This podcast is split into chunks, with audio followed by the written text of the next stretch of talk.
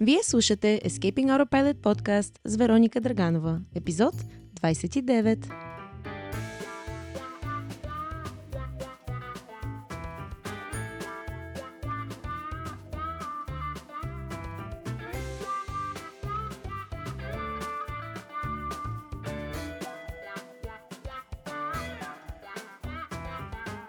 Здравейте, скъпи приятели! Как сте? Аз съм зле. Добре, де, може би зле не е най-правилната дума. Здрава съм, имам покрив над главата си, семейство около себе си, което ме обича, но съм в кофти настроение. и понеже винаги казвам, че човек трябва да изпита цялата дъга от емоции и да приветства хубавите, както и лошите, днес ще направя точно това. Вместо да се цупя цял ден и да се опитвам да се боря срещу мислите в главата си, ще ги използвам за добро. Те ще са моята муза за днешния епизод и не само. Ще създам епизод за самата себе си и за всички от вас, които се припознаят в думите ми, който ще мога да си слушам, когато неизбежно отново се събудя с дупето напред. Защо съм в настроение не е от значение. Днес е едно, утре ще е второ, за теб ще е трето, дали шефът ти те изнерви, дали партньорът ти те разстрои, дали детето ти е болно, причината наистина няма значение. А днес искам да си говорим само за нещата, които имат значение. Може би, понякога насред суматохата от негативизъм в главата ти е трудно да прецениш над какво да се фокусираш и караш наред. Ядосваш се на всичко. да е сигурно. Един път като се изнервиш здраво и айде, нека всички се пазят. Ако това не си ти, Поздравления! Аз не мога да се похваля за същото, но откакто съм изключила собствения си автопилот, мога да кажа, че значително съм подобрила тази реакция и вече успявам да изляза от гадни настроения значително по-бързо и лесно. Ето формулата, чрез която можеш да определиш дали нещото, което те ядосва, натъжава, разочарова или притеснява, има значение и как ефективно да боравиш с ума си, за да се чувстваш по-добре. Взимаш мисълта в главата ти. Например, съпругът ми ме ядосва. След това започваш да дълбаеш. Защо ме ядосва мъжът ми? Защото не пипва нищо вкъщи. Защо ме ядосва, че не пипва нищо вкъщи? Защото тогава трябва да правя всичко сама. Защо е проблем, че трябва да правя всичко сама? Защото тогава не ми остава време да отида на фитнес. И когато усетиш, че стигна до корена на проблема след няколко въпроса защо, следва да филтрираш кои от тези фактори са под твой контрол. Мога ли да контролирам колко ми помага мъжа ми вкъщи? Очевидно не.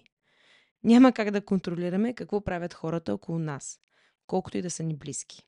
Добре, този проблем не е от значение тогава. Продължаваме нататък. Мога ли да контролирам дали ще правя всичко сама или не?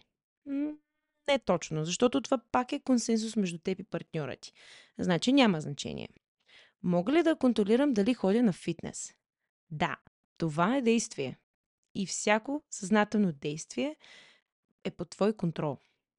Значи трябва да му обърнеш повече внимание. Продължи да дълбаеш. Защо е проблем, че не мога да отида на фитнес?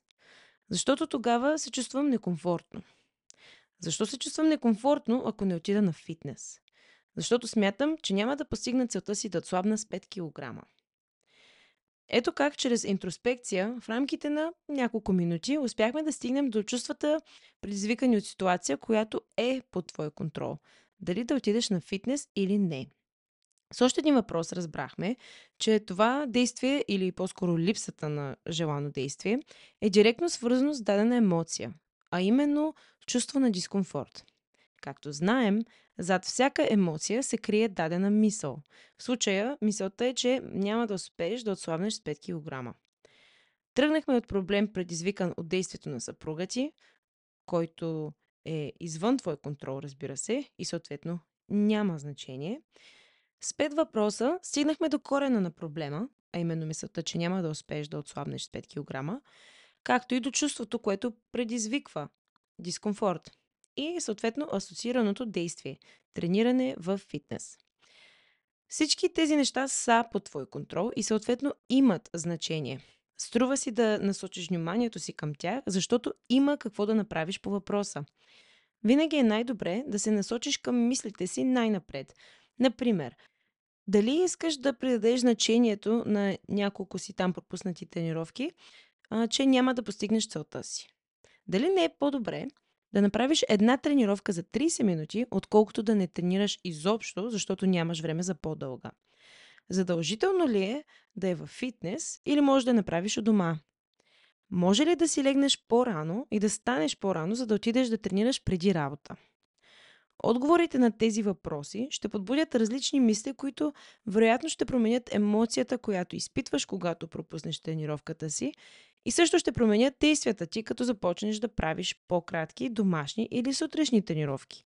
Ако корена на проблема с съпруга ти е, че неговото поведение директно пречи на твоето отслабване, то, променяйки собственото си мислене, би облегчило яда, който изпитваш, когато видиш пълна мивка с чинии. Това е просто пример, който може да бъде променен всячески и с радост. Ще ти помогна да минеш през това упражнение. За целта можеш да се свържеш с мен чрез Инстаграм или да оставиш коментар под този епизод. Идеята тук е, че независимо какво ти е скапал настроението, почти във всяка една ситуация играят множество фактори, като само някои от тях са от значение, а всички останали извън твой контрол. Друг много важен момент, който наистина не искам да пропускам. Няма как винаги всичко да е розово. И това е супер яка новина.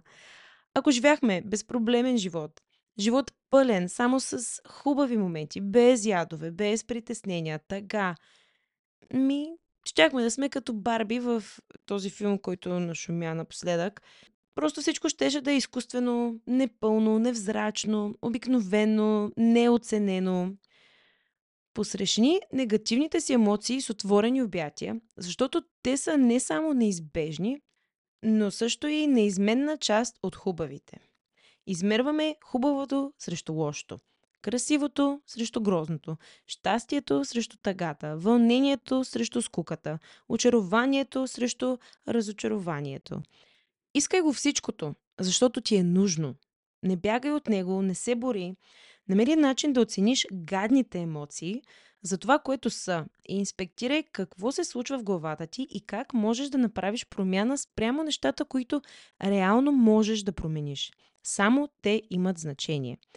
И последната мисъл, която искам да споделя днес, е вдъхновена от една много скорошна случка с една приятелка. Тя сподели колко е нещастна във връзката си и как живота е толкова нечестен, защото тя дава всичко от себе си, а партньорът ти не я оценява и взима усилията и за даденост. Ще споделя това, което казах и на нея. В този живот имаш право на избор. Да не правиш нищо също е избор. Да не си помогнеш е избор, макар и често несъзнателен, автопилотен, миналите два епизода наблегнах много на изборите в живота. В епизод 27 споделих какво точно представлява парадоксът на избора и как, имайки безкрайно много опции, всъщност се парализираме и не правим нищо. В епизод 28 говорихме за това, че любовта е избор и да бъдем в щастлива и дългосрочна връзка означава съзнателно да избираме да обичаме своя партньор всеки ден, в добро и в лошо. Ние определяме как ще протече живота ни. Да, може утре да ме удари мълния и да приключи филма до там. Това е извън мой контрол и не мога да живея със страха от това. Но извън тези неща, всичко друго определяме ние и често подценяваме колко много значение и какви последствия има изборът ни да не си помогнем.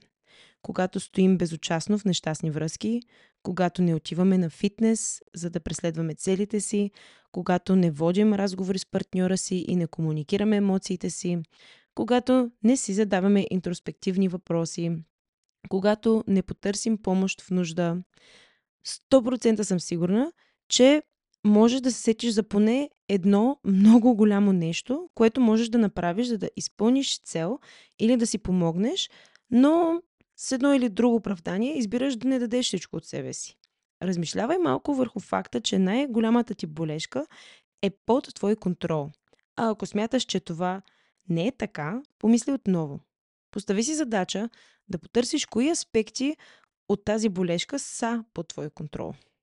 Бъди като едно а, полицейско куче, като една хрътка, търсещо наркотици в куфарите подредени на летището.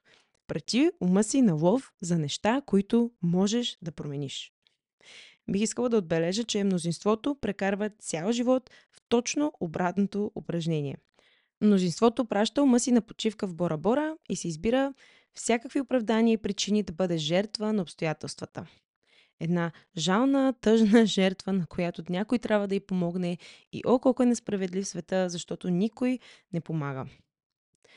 Истината е, че живота не се случва на нас. Ние го изграждаме мисъл след мисъл, избор след избор. Ако изключим автопилота, ще живеем пълноценен, смислен и удовлетворяващ живот. Ако не го направим, тогава ще правим някакви несмислени, неосъзнати избори и, честно казано, живота ни ще ни заведе някъде си. Кой знае къде, но най-вероятно няма да е на добро място. Това е, може би, най-важният ни избор. Да изключим автопилота. И на това съм посветила този подкаст и всичко, което правя чрез Escaping Autopilot.